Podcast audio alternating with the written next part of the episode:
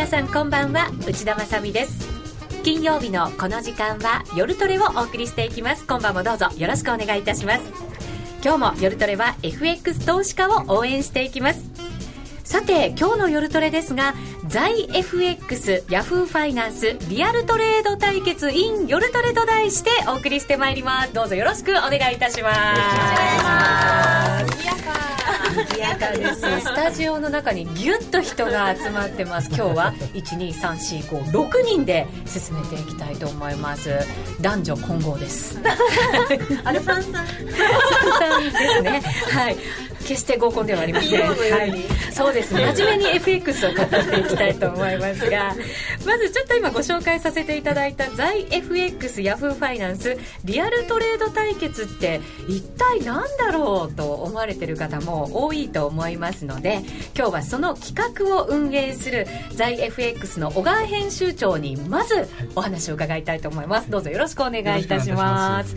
え小川編集長、はい、このリアルトレード対決、在 FX とヤフーファイナンスで戦ってるってことですか？いや、えっと、戦ってるんではないんですけど、戦ってるんではない。共同企画という形で、はい、えー、ヤフーファイナンスさんの方と、在 FX の方に同じ企画を同時に展開していこうという企画なんですよね。豪華ですね。そうですね。ねえー、あの、ヤフーファイナンスと最強の FX サイト、在 FX が組んだということですね。はい。はい、ってことは、じゃあ一体何が対決してるんですか？これはですね、えー、えっと、4人の、えー、個性的な挑戦者の方々が、それぞれ自腹で FX のトレード対決をしているという企画になります。自腹ですか、はい、痛い。自腹です。お腹痛い。切られてるわけじゃないんですけど。かなり痛い方もいると思いますけどね、はい、期間がですね5月の26日から始まってまして、もう始まってるんですね。始まってますね、はい、で9月の30日がまあゴールというかそこまでの4か月間で競うという形に残りあとだから1か月とちょっと、ね。はい、佳境に入ってきましたね。そうですねまさに佳境ですね、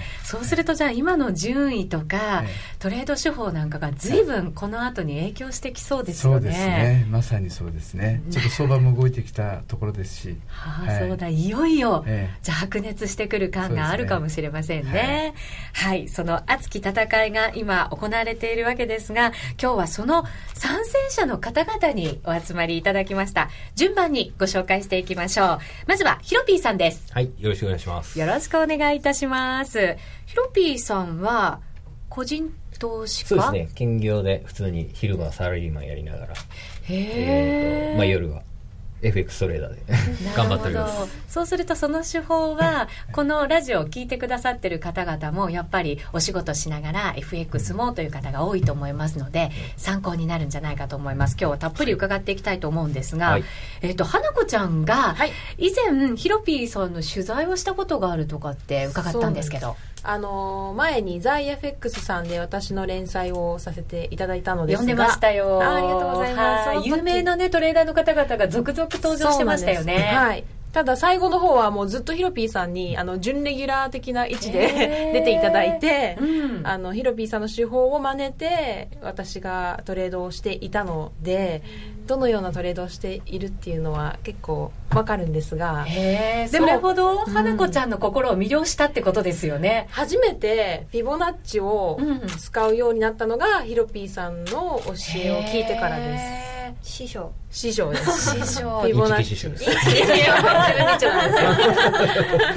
じゃあ結構テクニカルを駆使した感じのトレード手法になるんですかね、はい、でもいろいろ見てるので私は結局そのフィボナッチの使い方しかなんかちゃんと習得できなかったんですけど今は何を見てらっしゃるんですか？ポジションの傾きが一番ベースなんですけど、はい、初め見てた時に多分ファンダよりはテクニカルガチガチの方が正確に合ってるかなと思って、うん、まあ、やってるフィオナッチの、まあ、キチキチとしたやり方を、まあ、ちょっとあのご教示させていただいて。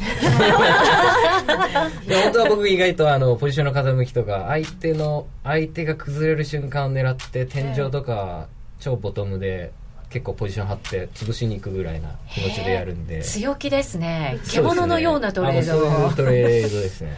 なるほどで初め本当はそういうやり方をですね3週間ぐらいちょっとやってたんですけど、ええ、どうも合わないって。もうくるっと変えてテクニカル勝ちして感じるんだみたいな。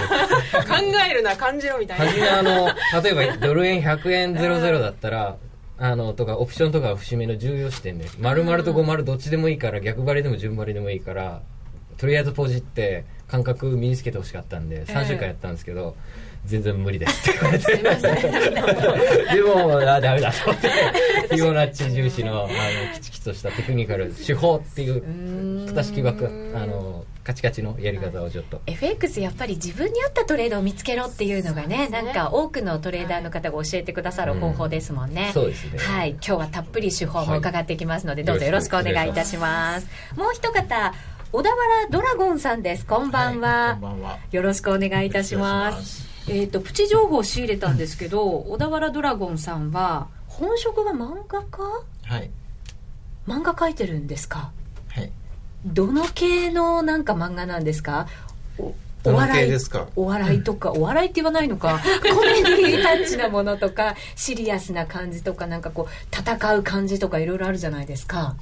あの主にモテない男の漫画を描いてるそれモテますよねドラゴンさんもね。僕はモテないですよ。モテない系。はい。じゃあそれはなんか自分のなんかこう体験を書いてるとか。まあ、体験も書きますし、えー、読んでみたい。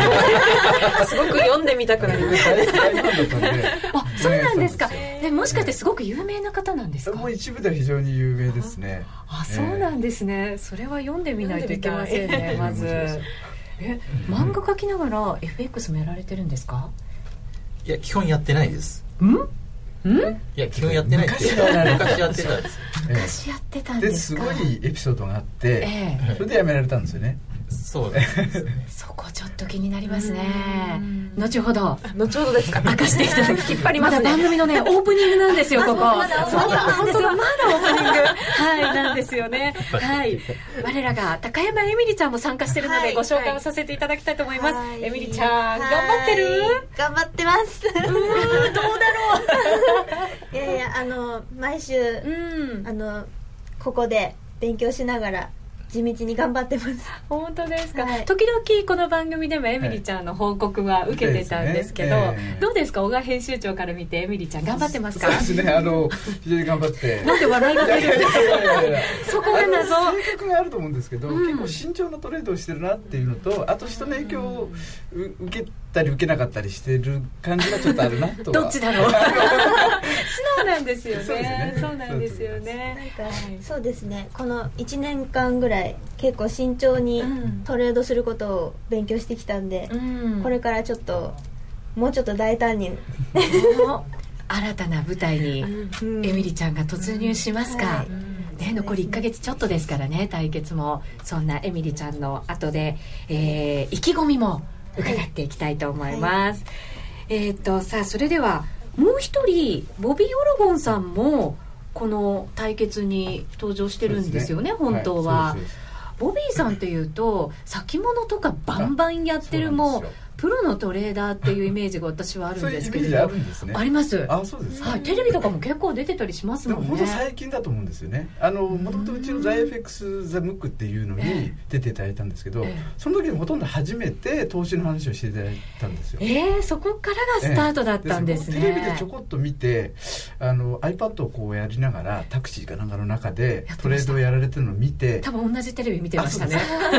間違いなく FX やってると思って 電話したんですよ、えー、そしたらもうなんで分かったんですかっていう話になって、えー、でお話伺ったら非常に面白くて、えー、あのまあその向こうを読んでいただくといろいろ詳しく書いてあるんですけど、はい、あのお父さんが貿易商の方でで、まあ、ご本人もそういう感覚を持ってるので、為替の感覚がすごくあるんですよね。なるほど。なんか実際の感覚ですよね、それって取引の中、あのトレードではなくて、ね、実際の生活とか仕事の中で得た。そうです、だからもう円が中心ではなくてもともとナイジェリアの感覚と、まあ、そのそれにかかってポンドとかドルの感覚を持ってるので、うんやっぱり日本人とはちょっと違いますよね。超グローバルな感じだ。なんか野生の感がすごそうですよね。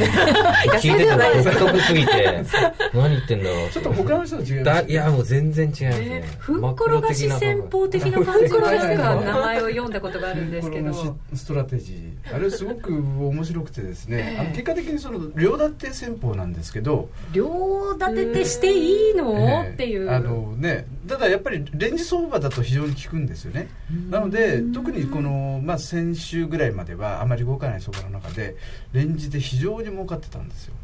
えー、なるほど。じゃあ儲かった方を利確してで次の波を待てみたいな感じの。で、ね、結果的にまあ上下をある程度予測しながら、えー、売りと買いをこう両立てしてまあ利益出てる方を決済していくので、まあ、ずっと利益ばっかりをこう出していくという形になるのですごい美味しいトレードに感じますけど、うん。ね、真逆なんで。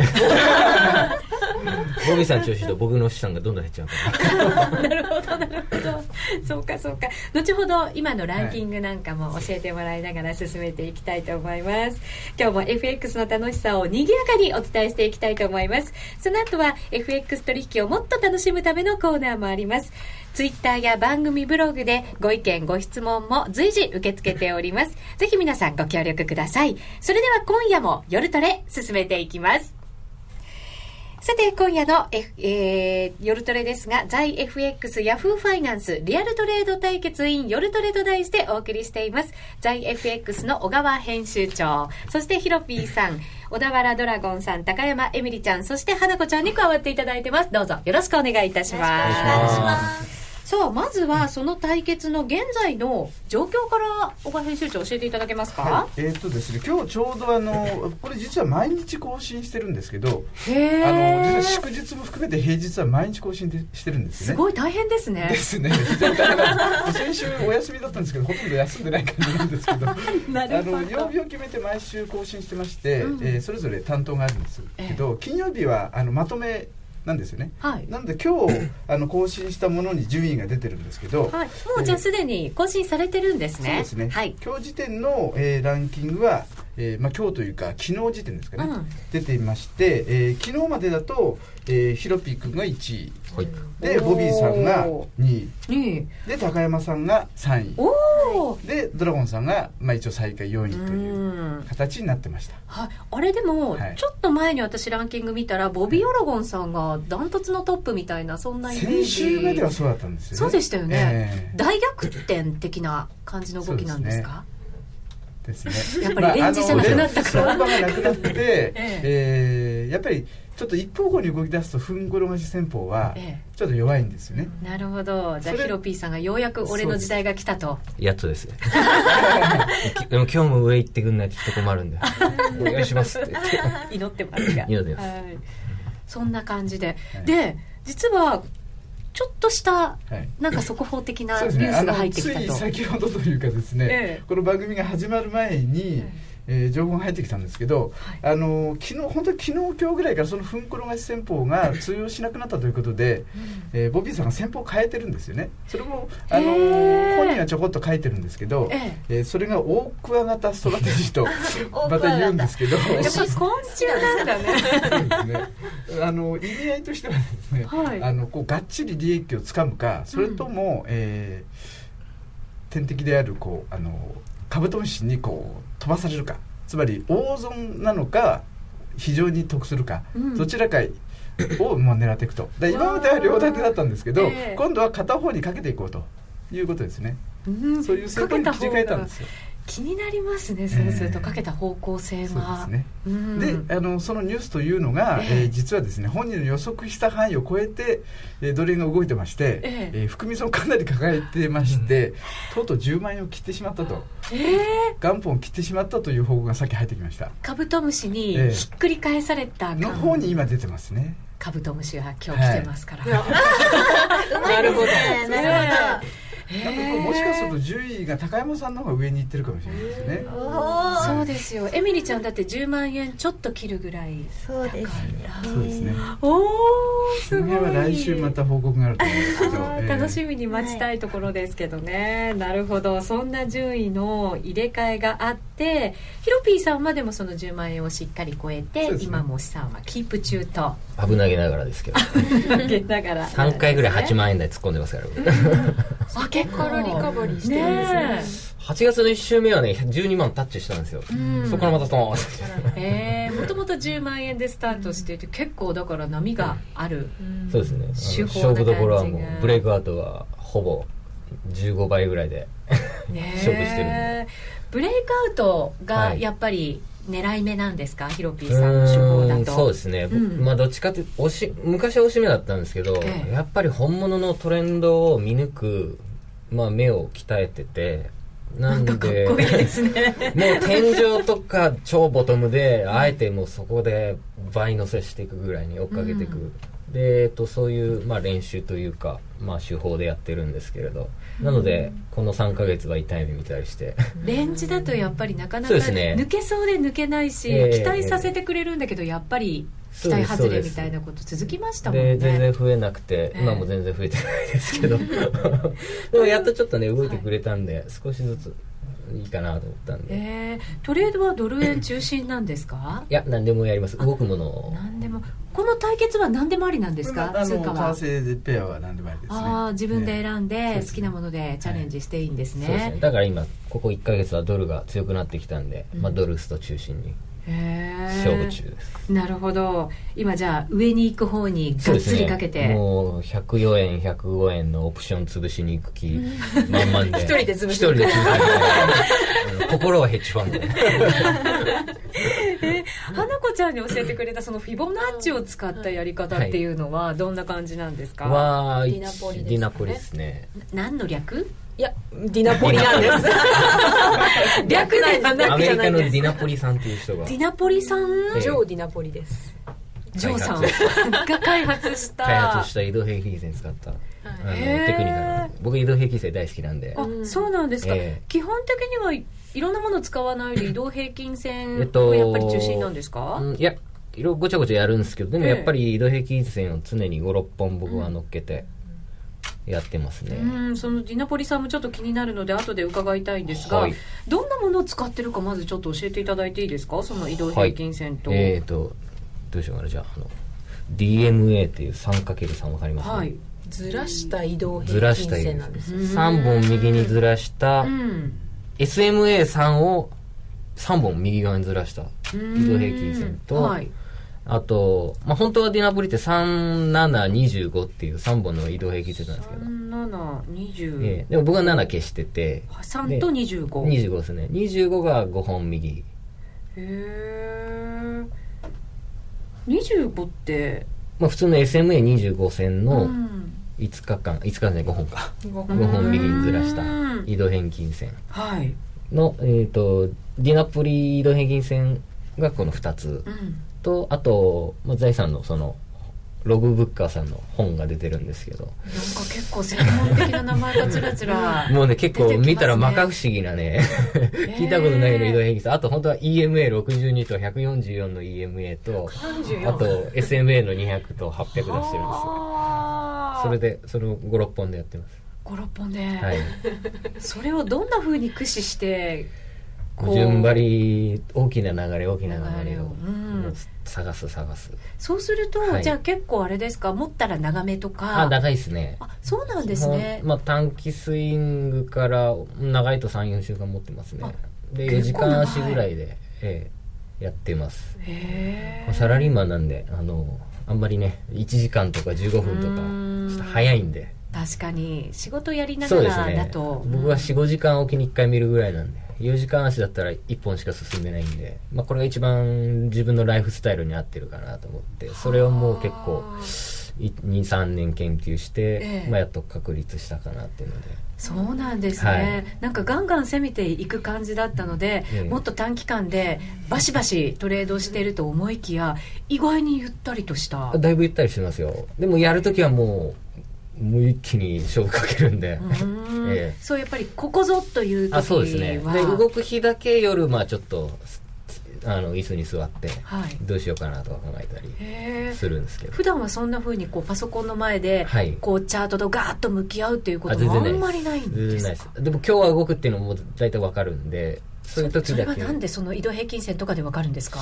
あでもあとポジションの傾きとオプションとか。いろいろその辺が難しいですよ そうなんです私もそこを聞きたいっていつも思うんですけどなかなかそこはどうやって分析あでもな見るしかないんじゃないかな。感じるんですか？感じないとダメ。感じるんだ。感じるって一番難しい。えそれは何ですか？チャートから何かがこう呼びかけてくれるんですか？そうですね。あでもやっぱり大口がガッと動いてきたなっていうチャートの中でもこの1本が違うっていうのがあるんでそれを見つけてったら結構あのおのずと乗っていけるかな。FX ってものすごいなんかこう流動性がたくさんあるから、はい、分からないって言うじゃないですか。そういう大口とかが入ったとかっていう、えー、分かりますか？見てて。分かりますよ。だいなんとなくですけど。まあでももちろんイメージですけどね完全に。でもやっぱりちょっとピンとくるのがあるんで、えーどうですかね。やっぱ女性のトレーダーで勝ってる人はそれがすごいうまいですね。感覚をつかむ人が。そうなん逆に男性の方だと、の有名な方だとテクニカルガチガチタイプのが多くて手堅い方。私男性タイプだった。そうです なんか残念ながら。逆な感じが。しますね。えー、エミリちゃんは感覚な感じかなと思うんですけど、強い方だと思いますねどっちかというと、うん。でそうするとじゃあもしかしたらそういう感覚をきたみたいなのがポジションでちょっとレバー張って、勝負どころだけいけば？ってやっちゃえば。いける感じですか？いけるんじゃないですか。おアドバイスいただいちゃいました。はい。えっ、とでは小田原ドラゴンさんにもお聞きしようかなと思うんですけれど、はい、その漫画家をやりながら FX でもなんか久しぶりに復活したっていうそうですねはい。なぜに FX 前はやられてたんですよね？うんあのリーマンショックの頃。うわなんか嫌な予感がする。それハマりましたか？そのガンという。そうですね。痛い感じのハマり方ですか、はい。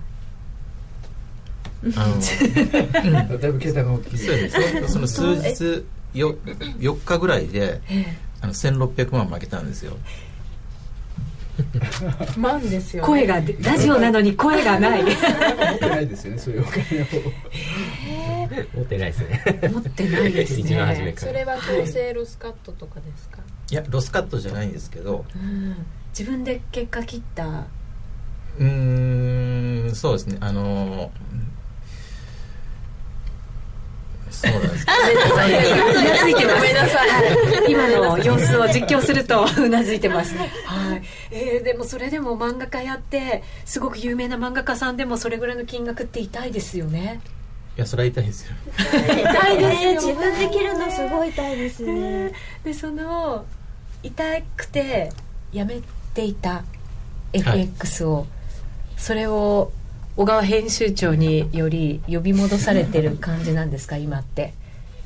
そうですね。もうその負けた時に、ええ、もうやんないって決めて、うん、でも一生懸命仕事するのが一番儲かるって、う。ん、真面目にコツコツと、正論だ。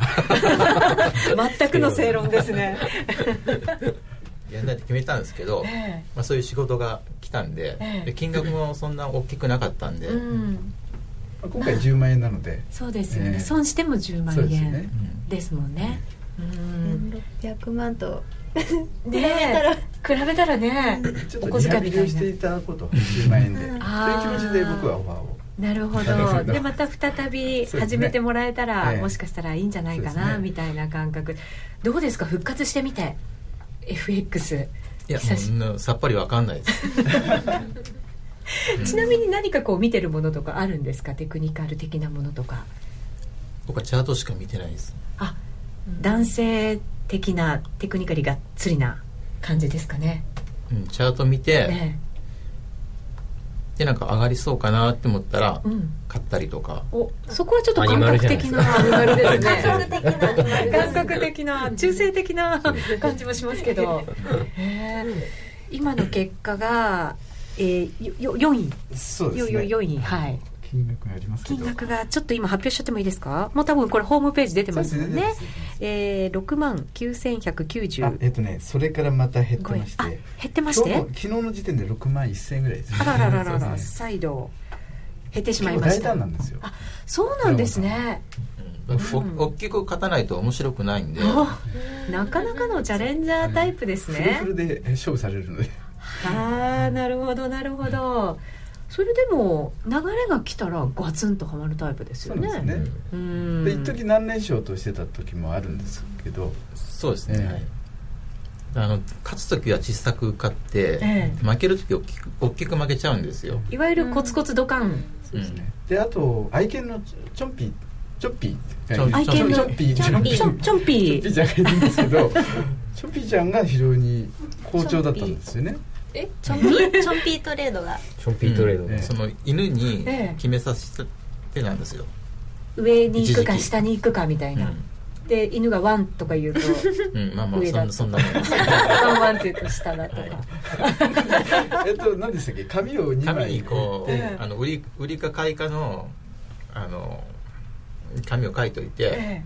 でそこに餌を置いといて、ええ。で行った方にこの 買ったり売ったりし。てえへえ同じ餌置いとくんですか？ちょっとこうこっちこっち行ってほしいな的にちょっと豪華最初はあのな餌とか。匂い匂いをつけてたんですけど、えうん、それだとあんまりあの反応が良くなかったんで、えうん同じドッグフードを置いてえまさ行った方にアニマルですね。でその日のうちに手仕舞いすると、えへえ。あじゃあ短いんですね、え。ヒロピーさんとはちょっと違うところのトレードのやり方ですよねそうですね。なるほど。ちょっと思うように最近は行ってないかなっていう感じですかね、でもこれ反対にかやってれば、はい。もうダントツ1位だったわけだなんで まあその紙一重っていう。そうなんですよね。売りそのまんまに方しかね。おっしゃるんですよ。あー動じない感じがいいえですいやそうなんねですよね。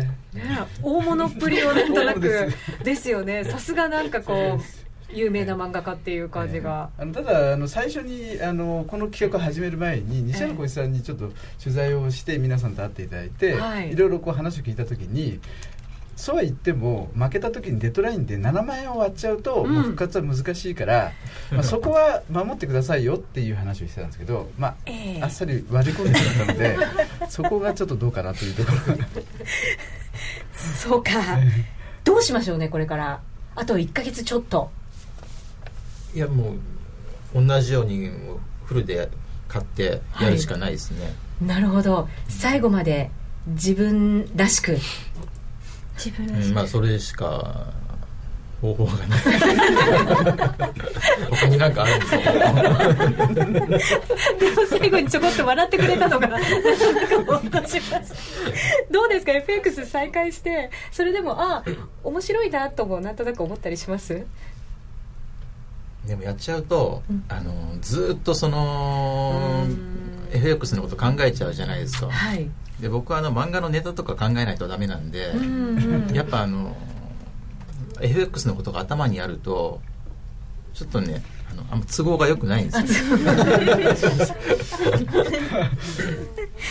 FX の漫画を描いていただくのがいいんあじゃないですか？か書いてます。あそうなんですね。えっと水曜日あえっと木曜日ですね、えー。木曜日は在 FX のホームページで読とめるんですね。ヤフーファイナンスの、ええ。えー FX 為替のカテゴリーの中に同時に掲載されてます。それは見なくちゃいけませんね、あ非常に面白いです。面白いです。本当ですか、過去のやつも振り返ってあ読めたりとか。全部見れます。バックナンバーそれはぜひ皆さんもご覧いただきたいなと思います。その中にこう失敗談みたいなものも書かれていたりもういろいろありますするのかねもしれませんえーそのね言い訳も含めて。非常に面白いですね。それを読むと、ええ。ドラゴンさんの全てがなんとなく分かったりするのかもしれませんね。この大物っぷりもそこからこう読めるのかなと思いますが。さあヒロピーさんの意気込みもちょっと伺いましょうか、もう1ヶちょっと。月ちょっと。あと1ヶ月ちょっと。ん。ドル円にい祈りをかけて。上がれ上がれ。えやっぱりロング狙ってるんですか？ロングでもうオプション潰すぞって。へえこれでも104円の手前ぐらいで結構抑えられてますけど、そうですね。それでもやっぱり上？いやもう硬いかなと思ってまだ下の。ちなみにどの辺まで行ってくれるかなってヒロピーさん思ってるんですか？ちょっとね気になりますよね方向感。うん。100まあでも来月中僕でも来週105円刺しに行くかなっていうのはあったんですけどまあ今日次第なんですけどね。今晩次第第。今晩っていうかあ今日のか週足のドル円クローズがうん。久しぶりに長めの陽線なんで。陽線なんですよね。これがね2本続かないと僕増えないんです資金。なるほど。あのブレイクからやっと入ってくんでうん。本本格的に入るんで。うん。でここもう5678全然そんな週足で2本出たっていう通貨ペアすらないんで。確かに週足で見るとまだこれレンジの中ですよね。で、ね、結構あれよあれよと言っちゃった感今週ありますけれど、えー、まあ、ただの週足でただの陽線なんで、まだこれからかなって。えー、なんでここ落ちるともうちょっと困るんですけど、もうネタなくなっちゃうんだけど、上がってくんなら困る。うん、そうかそうか。その方針は変えるつもりはもうないって感じですか？もうないですね。もうそっちで取れないともう次もうネタないかな僕的には。8月1週目の1回103円雇用統計あたりで、今月のやりに行った時に1回12万円タッチしたんですよ、うん、あの時はもう101の後半からもうガッと買ってやってたんですけど、うん、まさかのまた101の50まで差し込まれた時にあの7割ぐらいポジションあの損切りにあっちゃって、はいで、あーってなっちゃって。で、1個だけ残ってたんですけど、それがちょっとすくすく育って。すくすく育って。まあまあ11万ぐらいになったんですけど。なるほど。ちなみに、えー、ゴールまでで金額どれぐらいに増やしておきたいですか、はい、ゴールまで、本当は13万ぐらいを目指してたんですけど、13万。どうも無理そうだなっていうので。もうねえ。ちょ来週も週足でちょっと長いのが出てくれれば、はい、ありえるんですけど可能性は。うん。1か月ってでもヒロピーさんにとったら短期決戦になってきますよね。いやだいぶ短期ですね。そうですよね。ただでもちょっといい流れが出てきたんで。うん。まあもうあとヘッジファンドにお願いして。ヘッジファンドに。お願い知り合いにいないですか？なんかこう。買ってください。ドラゴンさんはあと1か月ちょっとでゴールですけど金額どれぐらいいっておきたいと、はい思いますか？なんかだだんだんあの買えなくなってきてるんで、えー、そうですね、うん、資金がね。でもうここからもうね多少増えてももうなんかどうしようもないな 投げやりにならないで。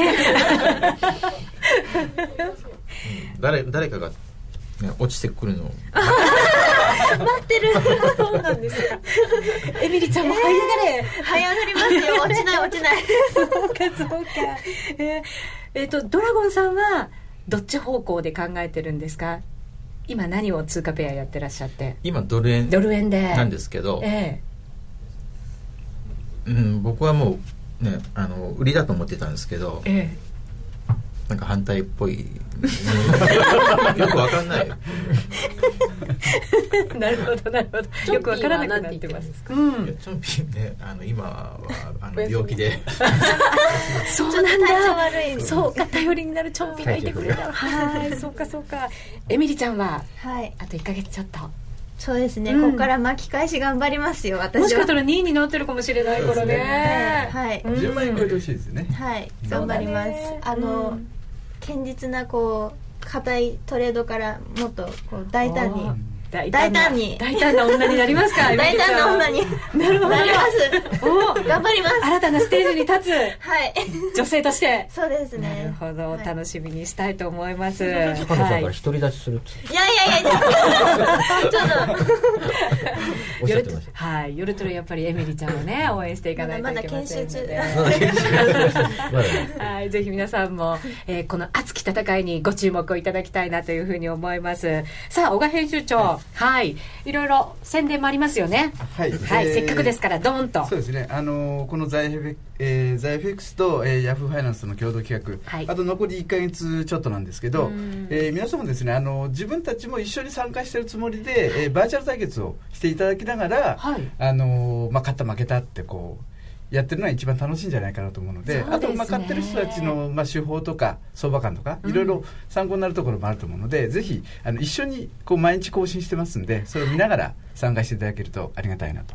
思います。すね、はい、ザイフェックスの方、えー、ザイフェックスのサイトと、えー、ヤフーファイナンスの FX 為替サイト、うん、そちらの方に大体昼ぐらいにいつも更新してますので、はい、ぜひ見ていただければとはい、そうですね、はい、エミリーさんの可愛らしい写真もいつも載ってますので ぜひそちらもご注目いただきたいなと思います。あと1か月ちょっと、はい、どんな戦いになったのかまたご報告を、ね、はいいただければと思います、えー、今日は小川編集長そしてヒロピーさん小田原ドラゴンさんにゲストでお越しいただきました。今日はありがとうございました。ありがとうございました気になるレースが今すぐ聞ける。ラジオ日経のレース実況をナビダイヤルでお届けします。開催日のレースはライブで3ヶ月前までのレースは録音でいつでも聞けます。電話番号は0570-008460 0570-008460 0570を走ろうと覚えてください。情報量無料かかるのは通話料のみ。ガイダンスに従ってご利用ください。CD 金井さやかの90日で仕上げる TOEIC テストステップバイステップコーチング好評発売中。500分にも及ぶ音声ファイルとボリュームたっぷりの PDF ファイルを1枚に収納。しっかり確実にテストに向けた指導を受けることができます。お値段は税込5400円送料500円。お申し込みお問い合わせは0335954730ラジオ日経通販ショップサウンロードまで。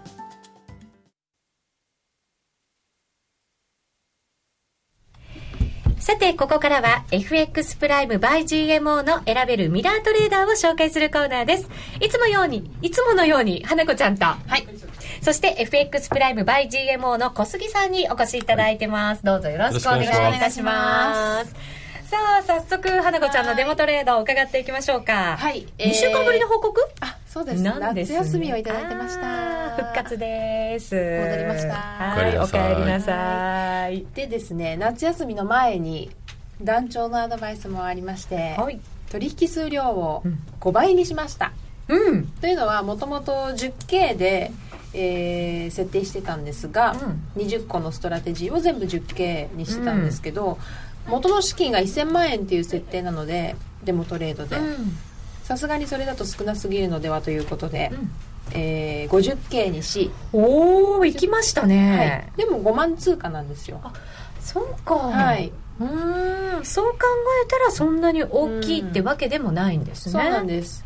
ただですね、えー、この2週間の結果を見ていただきますと残念ながら残念ながら？マイナスになってしまったんですただ、はい、50万あ50万円5万通貨にしたのですが、うん、まだ、えー、10K の時のものも残っていたりして、うん、10K ではプラスになってても、えー、50K だとマイナスとかなんかそういうのもあったのでまだもうちょっとしばらく見ないとその 50K の、あのー、影響はなんかちゃんと見れないかなって思ってるんですよ。うんうんうん、はい、はい。まあ、ただ残念ながらマイナスになってしまいました、はい、で内訳がこんな感じになっています。はい。はい。えーとグリングリーンスピー5ドルスイスフラン、うん、これが結構大きくマイナスになってしまってマイナス4万5973円、うんうん、でもこれは結構50万通貨で3回取引してたのであ50万じゃない5万通貨、うん、なので結構マイナスが。金額としては大きくなってしまったんですけど pips でいうとマイナス81ピップスなんですよ。そんなに大きくなくて、うん、はい。で逆にプラスが結構大きかったのが PM インベストキャピタルユーロポンドってやつです、うん、これいいですね、はい、7回取引して結構取引回数多いんですけどプラス6万3317円これも結構50 50K のものが多かったんですね、まあ、なのでしばらく走らせてみて、うんまたプラスになってくれることを祈るしかないですね。うん 祈るしかないですね。どう、どうでしょう団長。タイミング的にうまくこう転べばよかったんですけどちょっと逆いっちゃいましたね。ただ6万ぐらい稼いでる今のストラテジーもあったりするので、はい、今までね 50K だとうん、まあ 10K だとこれぐらい稼ぐストラテジーってなかったんでないですね、うん、こういうのねいくつか出てくると、すぐプラスに転じて、うん、まあ収益を積み重ねる可能性があるんで、うん、もうちょい。もうちょい。いきましょうそうですね、うん、ちょっともうちょっとその効果を、はい、はい、感じさせてくれるまで、うん。はい、選んでるのはねトレンドが出たら収益が出やすいものをやっぱ選択しているので、うん、まあ、これからさらにトレンドがね強まっていけば、うん、面白い展開になってくるかな。と、はい、はい、じゃあしばらくまたこれで頑張っていただきます。そうですね、しっかり働いてもらいましょう。はいはい。そうするとじゃあ改善点は今日は一応据え置きみたいな感じになるんですかね、据え置きでいいですか？据え置きで。据え置きで。はい。はい。引き続き頑張ります。はい。引き続き頑張っていただきたいと思います。小杉さんからのアドバイスも特にプラスなくていいですか？まああのー、しばらくもうちょっと様子を見ながら、はい、また伝道師にもアドバイスをいただきつつ、うんうん、あそうですね、はい、進めていければなとそうですよね。相場感もまた随分ちょっとずつ変わってきてる感じがありますから、うんね、はい、また少しずつ見直しも入れながら進めていくのもいいのかもしれませんね、はい、はい、ぜひ皆さんも今後の花子ちゃんのポートフォリオに期待をしていただきたいなと思います、はいえー、それではここでお知らせです。今、話題のシステムトレード、選べるミラートレーダーが FX プライム by GMO でもついにスタート。選べるミラートレーダーでは、ストラテジーと呼ばれる運用実績の高い投資戦略を選択するだけで、24時間自動で売買、収益チャンスを逃しません。また、為替のプロが厳選したストラテジーのパッケージ、ストラテジーパックも多数ご提供しております。システムトレードを始めるなら FX プライム by GMO の選べるミラートレーダーをご利用ください。株式会社 FX プライムバイ GMO は関東財務局長金賞第259号の金融商品取引業者です。当社で取り扱う商品は価格の変動などにより投資額以上の損失が発生することがあります。取引開始にあたっては契約締結前交付書面を熟読、ご理解いただいた上でご自身の判断にてお願いいたします。詳しくは契約締結前交付書面などをお読みください。えー、今日は FX プライム by GMO の小杉さんにご登場いただきました。ありがとうございました。ありがとうございました。あのロングセラーラジオソニー EX5M2 好評発売中。高級感あふれる大型ボディに大口径スピーカーを搭載。短波放送のほか AM、FM も受信可能です。卓上型ラジオ EX5M2 乾電池 AC アダプター付きで税込1万8360円。送料500円。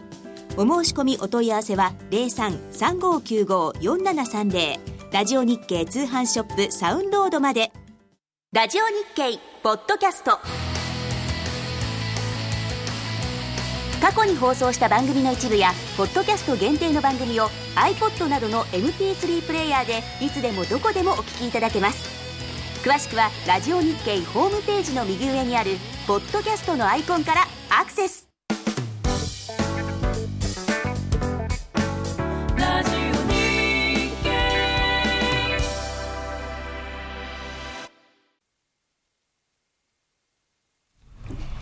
夜トレ、高野康則の今夜はどっち？このコーナーは、真面目に FX、FX プライム by GMO の提供でお送りします。ここからは FX 取引を真面目に、そしてもっと楽しむためのコーナーです。よろしくお願いいたします。ます高野康則さんです。さて、えっ、ー、と、ドル円が結構動き出しましたよね。104円手前まで。びっくりしました。びっくりしました。みんなびっくりしたかもしれませんね。まさかこっち方向に動くとは。逆だと思われてたと。はい。なぜに？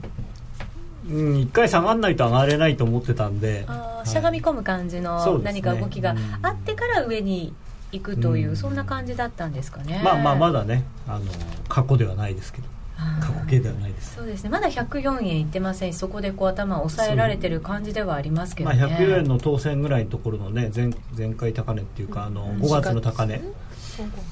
あ4月だ4月。4月の高値をまあ抜けないとまだ本当の意味ではね、その1月の高値を試しに行くっていう感じにはまあなれない。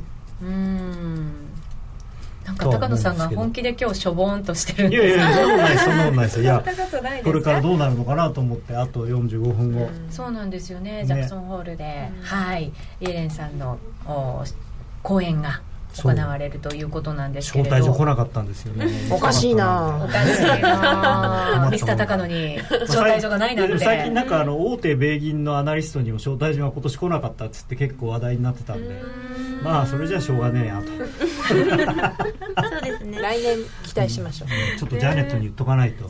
俺にも招待状くれよっつって。友達みたいに言ってますけど。私のも。私もお願いします。僕の秘書として。ああいいですね。多分多分ね本人とそのどなってるかなお付きの人何人か連れてけると思うああそうなんです秘書何人までですかね？だから来るの VIP ばっかりですからね。黒田さんだって別に一人で行くわけじゃないから。うん。そのイエレンさんジャネットさんの発言の内容は皆さんが何もない慎重な形になるんじゃないかっていうそんな見通しが多いわけですが。うん、というかあのあれなんですよね。ですからあの何でしたっけ？えー、株式市場の人はやっぱり、あの低金利長期化ということを期待して株を買ってると、はい、で一方で、あのまあ、為替の人は、まあ、金利の人も含めてですけれどもどっちかっていうとその今までよりもちょっと高派的になるんじゃないかと思ってドルを買ってるということなんですよね。ただこう為替の市場だけちょっと違和感があるっていう話もそうですね。と、ね、いうかやっぱり僕はそのさっきもちょっと軽く申し上げましたけど11日のスタンレー・フィッシャー副議長の講演の内容を見るとやっぱりあのちっともその FOMC として多角的になっているどころかですねむしろそのまあもともとその就任なさる前はスタンレー・フィッシャーさんはあの量的緩和に対してどちらかといえば否定的だし、えー、多角的な人なんだっていうふうに思われてたのがものすごい多派的なことをおっしゃってるんで。うんやっぱり議長、副議長はそこで一枚岩になっているとすればですね、はい、やっぱりあの FOMC 自体がそんなに急激にあの高派的になったりは僕はしないと思うんですよね。うん、まあ、もちろん一人一人の人は言うことはあれだし、まあ、多角的な人の方がどっちかっていうとこう声が大きいというか、あのテレビなんかのインタビューでもやっぱりハト派的な人でそのまあいやまだあのやっぱりアメリカの経済まだまだあの立ち直ってる途中だからもっと長期化した方がいいとかっていう人よりもいやもうアメリカの経済はねもう回復してるじゃないかと。だから早く金利を上げた方がいいとかっていう人の方のインタビューの方が多分面白いからそっちの方ばっかり出てくるんですよね。うんまた勢いがこうあるよっていう方がそうですね。はい、でまあで特に今回はそのカンザスシティ連銀の主催なのでそのカンザスシティ連銀のジョージ総裁っていう、はい、まあちょっと内田さんみたいな感じのキャリアウーマンのお姉様なんですけど。女性なんですね。女性なんです、ね。でその人はなんかやっぱりまあ、当然その主催者なんでこうインタビューされちゃうと、えー、まあ、彼女は非常にあの強気な感じな発言をするので、うん、まあなんかやっぱり高派的なのかなと思っちゃうんですけどまあまあそこは違いますよね、うん、と思います。ジャネットの後にドラギ発言、そうですね。ドラギさんはだから僕はまあ多分そそのまあドラギさんはあくまでもやっぱりこうゲストっていう立場なのであのあんまり勝手なことは言わないのかなとは思うんですが、まあ2010年のあの QE2 を示唆したあのバーナンキ発言の、えー、なんていうんですか再現があったら面白いなと。追加緩和を示唆みたいな感じになるんじゃないですか？いうかあの資産買い入れ開始を示唆みたいな。うん、え、うん、あの B ECB が次やるとしたら資産買い入れなんで、うん。うん、あそうかそうか量的緩和ですね。だから量的緩和を示唆と、はい、いうのが面白いかなと。だから最初にイエレンさんがちょっとあのやっぱり慎重だと。だからちょっとそう簡単に金利は上がらないんだということでまずドルが売られて、うん、ユーロもちょっと上がるんだけれどもでもその後で、えー、ドラギさんがいやいや何をおっしゃるね、もうガンガンやりますみたいなこと言ってドンとユーロが下がって結果ユーロ円暴落みたいな。これ3時半まで起きてなきゃいけないですね。ねそうなんですよね。27時半にマリオさんだよねっていう、はい、書き込みも入れてくれてます。だからもう個人的な願望がかなり入っておりますが今の見方には。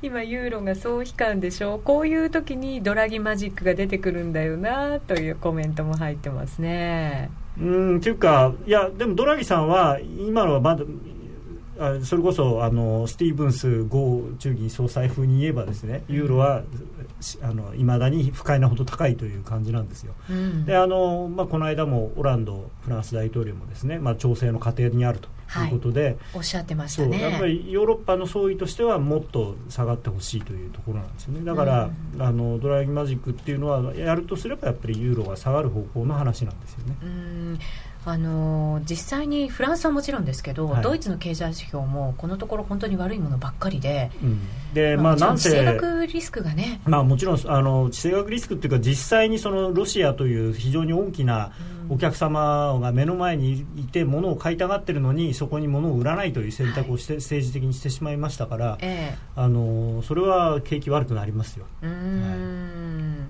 はい、えー、確かにえー、ユーロ円ショートしてる俺もマリオさんが気になる、うん、結構やっぱりドラギさんの発言を皆さん気にされてるようですね、うん、イエレンさんはもう、まあ、言われてる通りだろうという皆さんそういう判断なのかもしれませんがドラギさんの時間遅いんだよな寝てしまいそうという。まあちょっとライブで見るのは厳しいかもしれないですね、まあ、僕も起きてるじゃないかなと思う時間ですけど3時半。ただその、えー、いやでもその頃はあの、えー、単なる酔っ払いになってるんで。そんな時間まで飲んでるんですか？いやそんな時間までってだってこれ終わって家に帰ると12時ぐらいじゃないですか、うん、でそれから、えー、とりあえずシャワー浴びて、でなんか食べながら飲み出すとまあ、1時ぐらいから始まるわけだから、まあ、3時ぐらいまで始まる始まって2時間も飲んでるんですか？晩餐会みたいな感じになってますけど。この間6時に友達と待ち合わせて店出たの11時半だったみたい朝の？えいや夜じゃない。どんな夜を高野さんは 過ごしているんでしょうか。飲み出すと最近長いんですよみたいな、2人でワイン3本飲みましたみたいな、奥様と？あ違います。違う。うちの妻はほとんど飲まないので。なるほどなるほど。どあのそれであの来週ですね、はい、あのまあ、来週の話もしようと思ってたんですけど、はい、そうです。来週ってちょうど、まあ、月末ですよね。まあ、そうなんですが、うん、ドイツとユーロ圏の CPI が出るんですねまた、はい、で、まあ、お得意のザクセン州の CPI で最初動くのかなと思うんですが、これのあの EU 基準の CPI というのがあるんですけれども、うん、それの、まあ、予想っていうのがあるんですね。EU 基準 CPI 予想。予想はい、はい、これがあのプラス0.3%の予想なんですね。予想の予想が。予想の予想 そう。そう。えプラスですか？いやプラスですけど0.3%ですよ前年まあだだからどんどんどんどん要するにもうディスインフレというか、デフレに向かってるんです、前回0.4だったら今度0.3ですから、このままでいくともう本当に年末ぐらいまでにはあのマイナスになっちゃうかもしれないんですよね。であの一応あの ECB が緩和をしている今ああいう新しい緩和を始めたり今度エルエルエルトロじゃなくてテルトロを始めたり、はい、あの追加緩和なんか資産購入しようかなって言ってるのは建前としてはユーロ高を是正するためではなくてディスインフレを防止するため、あのインフレを回復させるためなんですけれども。はいまあ、そうは言っても簡単に言うとその通貨安にするのがインフレを、えー、起こすのに一番簡単な方法だったのは日銀の例を見ればよく分かる通りで。そうですね、はい、ですから、まあ、そう簡単にはその、まあ、ユーロが上がってもらっちゃ困るというのが、まあ、彼らの本音だと思いますね。でもデフレの方に向かっていくとなればこれやっぱり通貨は強くなってしまいますよね普通に考えると。だから何もしないとそうなんですけど、えー、だからそれを防止するためにややるわけですよね、まあ、だからに、まあ、それはこの、まあ、2年前からの日銀がやったことっていう、まあ、2年じゃない1年半前か、はい、に日銀がやったことっていうのが一番、まあまあ、っていうか日銀がやる前に実はもう円安になってたんですけどね、やるやるぞやるぞって言って、まあ、アベマジックなんですかね。そうですね、うん、黒田マジック黒田マジック。黒田マジックはでも実はねあの黒田バズーカとか言ってますけど黒田さんがこれをやってからはあんまり上がってないですからね。これって何ですか？2年 ,2 年で2%あ 2, 2年で2倍2%ってやって。一 応ラジオなんで。まあだってあの実際に緩和あの発表してからはあんまりドル円上がってないですからね、うん、確かにまあそうですよね。最初の勢いがぐっとありました完全に織り込み済みっていう感じでしたから。だからまあなんかそうですね。ドラギさんとしてはその自分のドラギマジックと呼ばれているものをこう継続するためにはですね、うん、なんかやっぱりこう定期的にこう発信していかないと飽きられちゃうんで、うん、いつまでも、まあそれで9月から実際に資金供給が始まるんであの9月からはナチュラルに考えるとユーロは下がるはずなんですよね、はい、だから9月からは。その前に、えー、まあちょっと前倒して下が下げ始めるようになんかやってくれくるのかなと、うん、いう感じはします。今質問が1個入ってドル円はお盆明けから準公的機関が本格参入してきたのかな。9月からの GPIF 参入への思惑はてなという、うん、GPIF はあんまり期待しない方がいいと思います。あのー、そんなに多分買わないと思います。あの彼らはあのメインは日本株買うっていうことなので、うん、そんなに外債に回すほどお金ないと思います。あの、はい、配分変えますけど。外債にとなると円安期待になりますもんね。まあなりますよだからその直接的に彼らが外債を買って円安になるというよりは、ええあのまあ、日本株を買うことによって日本株が上がってそれでまあ外人投資家がそれに追随することによってまあ円安になるという,、いう効果がまあ期待はできるんですけれども、ええ、まあ正直あの今すぐ買うわけでもないですしでその例えばいっぺんに買うわけでもないですし、だからじわっとしか効かないと思うんですよね。はい、でむしろまあ、GPIF が株が買ったところは当面高値になるのかなと、うん、株のああなるほど。だってそんなね僕これから株買いますとかって言っちゃってるんですよ。言っちゃってますね、うん、そんな。安定した買いが下にはあると。そんなこと言ってね。いやそしたら僕がファンドだったら手前で買いますよせっせと。それで GPIF が買ってきたら売って。売ってあげるんですよね。はいどうぞ。売って終わり。俺100円で買ったやつ150円で売ってやるよっつって。うん。なんか人の金だと思って何やってんだろうなっていうとこですよね。もう一つ質問が入りました。えっ、ー、とアメリカ利上げの現在の必要性は何？って高野さんに聞いてみてって。まあ現在必要性ないです。